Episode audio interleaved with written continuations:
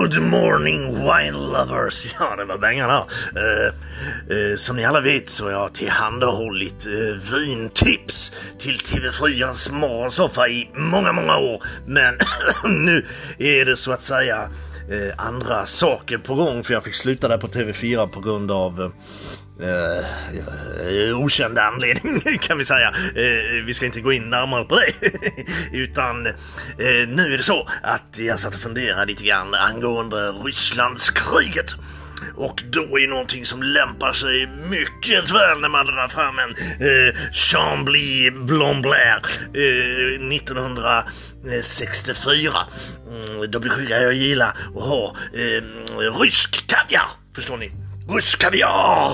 Eh, och det finns ju i många olika valörer om man säger den, den här mest klassiska svarta, svarta guldet. Eh, eh, den är mustig och härlig och fyllig. Eh, men i alla fall, priserna kommer sjunka så småningom, var så säkra med tanke på kriget. Ehm, eh, men jag har valt en annan modell ehm, som kanske passar era plånböcker lite bättre och det är förstås Kalles Kaviar. Hurra! Ehm, mycket mycket bra. Eh, jag brukar göra som så att jag har, eh, eh, jag lägger tuben på nattduksbordet. Så när man känner sig lite sugen så kan man rulla upp och bara direkt ur tuben så. det är kanonbra. Mm, och sen finns det något som ni bör tänka på allihopa. Jag är ju något av en kvinnokar så att säga. Jag, jag vet hur en slipsten ska dras.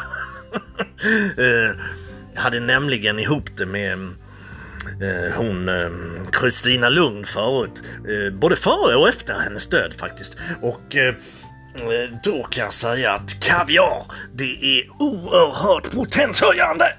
Eh, om man blandar det med lite, mm, eh, om man tar en litet gott vitt vin till så kan det verkligen upphöja eh, elefantballen till max om man så säger. Eh, det blir nästan som att de kvinnorna de, eh, de eh, korvar sig och skruvar sig och, och de vet inte var de ska ta vägen. De blir som en mask på en krok helt enkelt. Och det, det är bara att gå på eh, när du kör, när du känner goet. Så nafsa och snafsa lite, börja så lite i nacken och mm, gå ner över pattarna och nafsa och bit lite grann och retas lite och, mm, och så för du in den lite grann eh, där nere i, i, i rostbiffen va. Men bara pyttelite och så drar du tillbaka, du retas liksom. Det är en, det är en lek, det är en lek det här. Eh, och sen drar du i dig en hel jäkla tub och så på med kamagra på det och så lite vit chablis och sen jäklar, då är det bara full på bort och ös på va. Eh, kvinnorna blir helt tokiga. De ligger och gapar som abborrar på land efteråt för att de är så slut. Jag har aldrig varit med om maken Mm, till och med ett kvinntyg eh, säger app, app, app, nu, nu räcker det. Nu, nu är jag för, nu måste jag ha kaffe och vila lite grann.